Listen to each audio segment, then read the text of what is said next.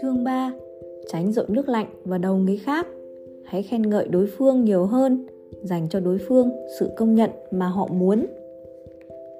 Một, Không tùy tiện phủ định ý kiến của người khác Cũng là một loại tu dưỡng.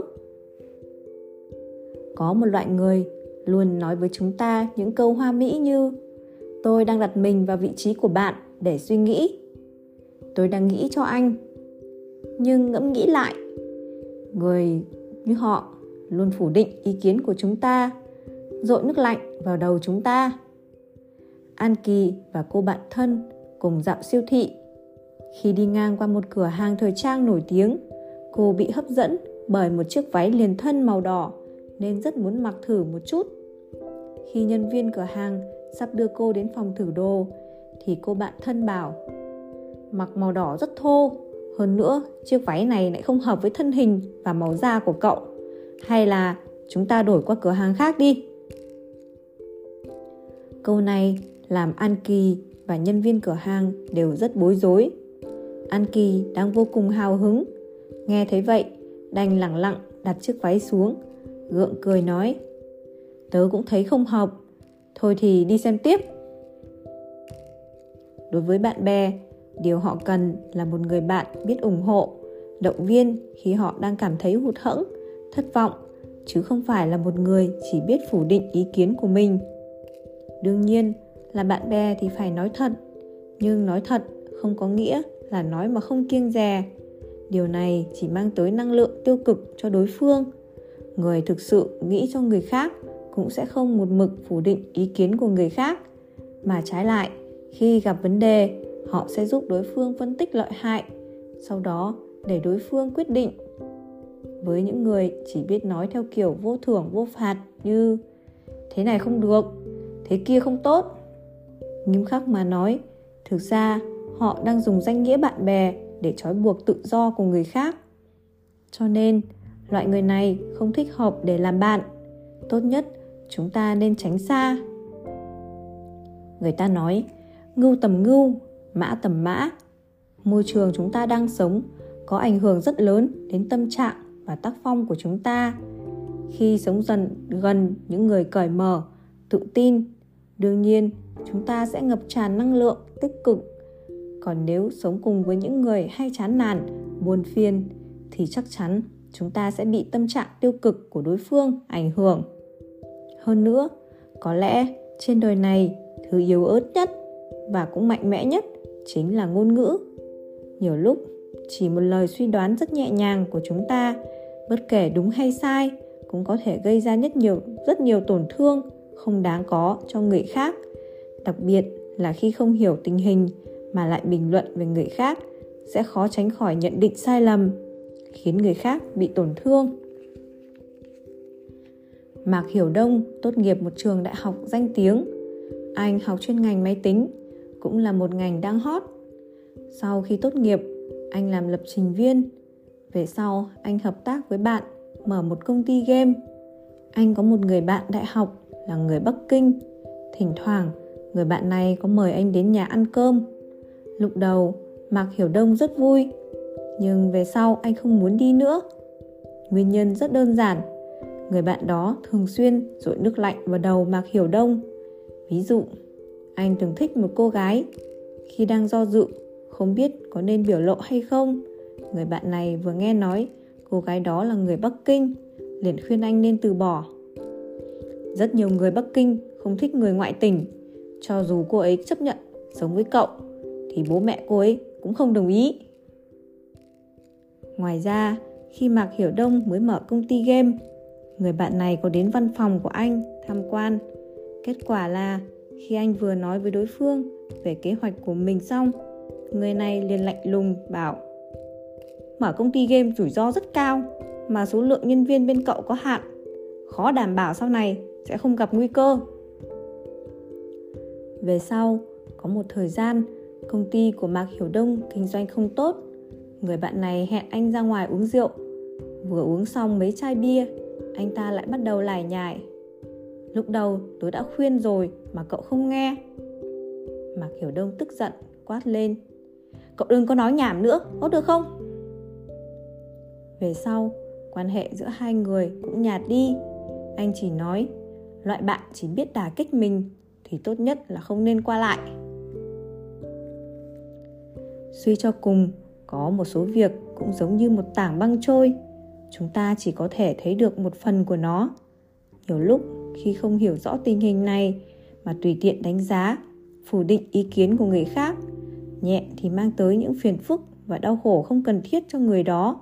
Nặng thì mỗi câu bạn nói đều như những nhát dao đâm vào tim họ. Cho nên, đối với một số chuyện của người khác, chúng ta có thể không giúp, nhưng tuyệt đối đừng tùy tiện dội nước lạnh vào đầu họ. Cuối cùng chỉ khiến họ ghét bạn mà thôi. Khi người khác gặp chuyện buồn chúng ta không ăn ủi được, cũng không sao. Nhưng đừng có sát muối vào vết thương trong lòng họ. Biết giữ miệng, làm tốt việc của mình. Dù sao, mỗi người đều có chỗ khó của mình. Có thể chúng ta không đủ năng lực để giúp người khác, nhưng ít nhất cũng đừng dùng lời nói để làm tổn thương người khác.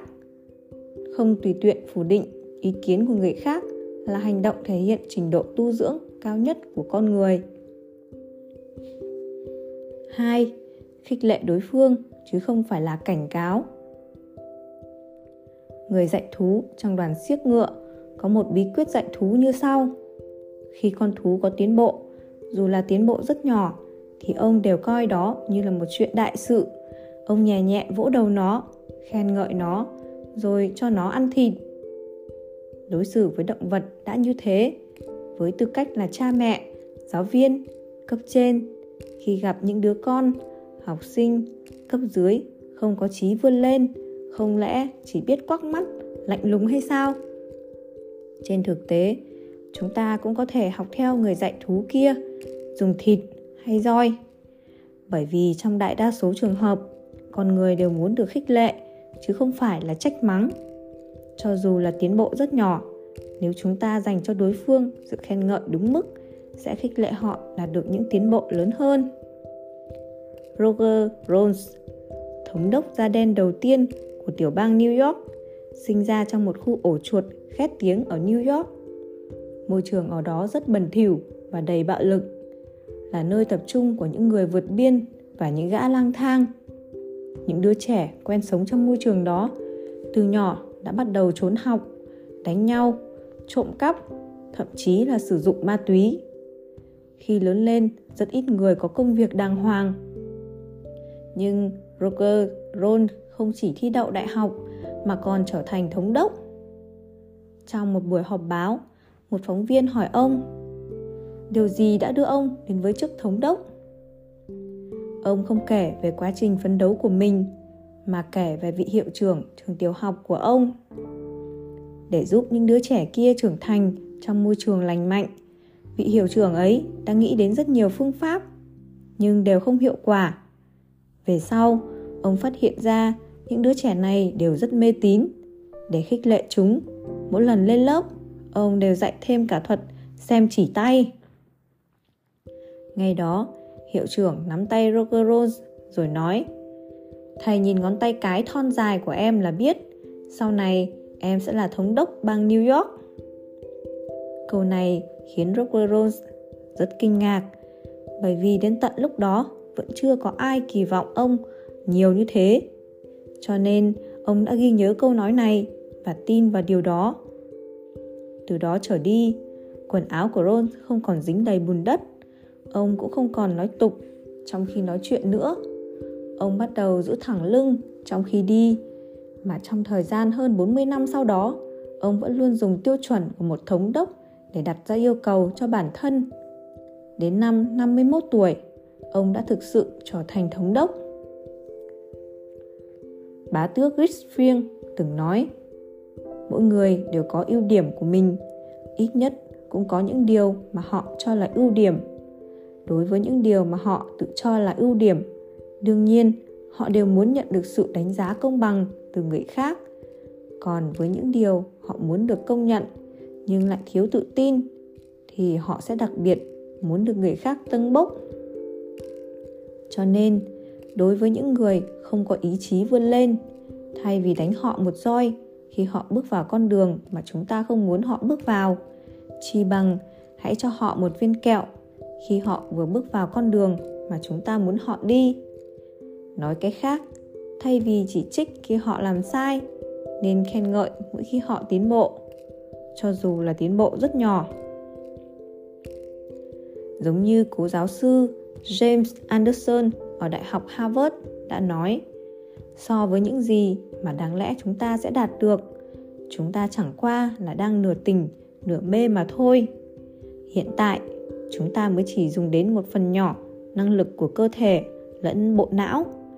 Nói rộng ra, con người luôn luôn sống như vậy họ luôn tỏ ra kém xa so với giới hạn cao nhất mà mình có thể đạt tới. Họ có rất nhiều sức mạnh, nhưng chưa từng dùng đến. Sự thật đúng là như thế. Mỗi người đều có tiềm năng vô hạn và không có giới hạn cho sự tiến bộ của con người. Do đó, khi thấy người khác có một sự tiến bộ nhỏ, chỉ cần chúng ta khen ngợi họ, khích lệ họ, thì họ có thể đạt được những tiến bộ lớn hơn hà san san là một giáo viên.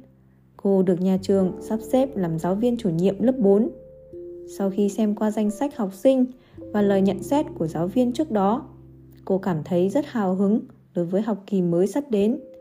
Nhưng đồng thời, trong lòng cũng đầy âu lo, bởi vì trong lớp này có một học sinh nổi tiếng là phá như giặc. Cậu ta thường hay gây chuyện trong lớp, ví dụ như đánh nhau với học sinh nam, trêu chọc học sinh nữ phát khóc vô lễ với giáo viên. Ưu điểm duy nhất của cậu ta là hiểu bài rất nhanh. Để xử lý đứa trẻ có vấn đề này, hà san san đã đưa ra một số biện pháp. Mỗi khi gặp học sinh này, cô đều nói, cô nghe nói em là một nhà lãnh đạo bẩm sinh. Năm nay cô muốn nhờ em giúp cô biến lớp mình thành lớp ngoan nhất trong khối 4 mấy ngày đầu, cô thường nhắc đi nhắc lại điều này khen ngợi tất cả những điều mà cậu ta làm, nhận xét về hành vi của cậu ta, khen cậu ta là một học sinh rất giỏi. Về sau, kết quả khiến mọi người kinh ngạc. Cậu ta quả thực đã bắt đầu thay đổi, trở thành một học sinh vừa học giỏi, vừa ngoan ngoãn. Khi người khác có biểu hiện không tốt, quả thực chúng ta có thể chỉ cho họ thấy điều đó. Nhưng mỗi người đều có lòng tự tôn rất cao nếu chúng ta không phê bình mà dùng sự khích lệ để đối xử với người khác thì sẽ càng dễ thúc đẩy họ phát triển theo chiều hướng tốt. Giống như một vị trưởng trại giam ở mỹ từng nói, so với việc phê bình nghiêm khắc, chúng ta khen ngợi mỗi sự nỗ lực của phạm nhân một cách thích hợp sẽ khiến họ hợp tác với chúng ta hơn. Hơn nữa, điều này cũng có thể giúp họ phục hồi nhân cách. Do đó, bất kể là bố mẹ đối xử với con cái, giáo viên đối xử với học sinh, hay là cấp trên đối xử với cấp dưới, đều nên làm như thế. Khi họ hoàn thành xuất sắc một nhiệm vụ nào đó, chúng ta nên khen ngợi và động viên họ. Còn khi họ không hoàn thành tốt nhiệm vụ, chúng ta cũng có thể dùng những lời động viên để khích lệ họ cố gắng hơn. Cho dù họ làm rất tệ, chúng ta cũng không cần phải to tiếng quát mắng, mà nên tìm ra ưu điểm của họ và khen ngợi. Động viên họ. Làm như thế, nhất định bạn sẽ thu được hiệu quả bất ngờ.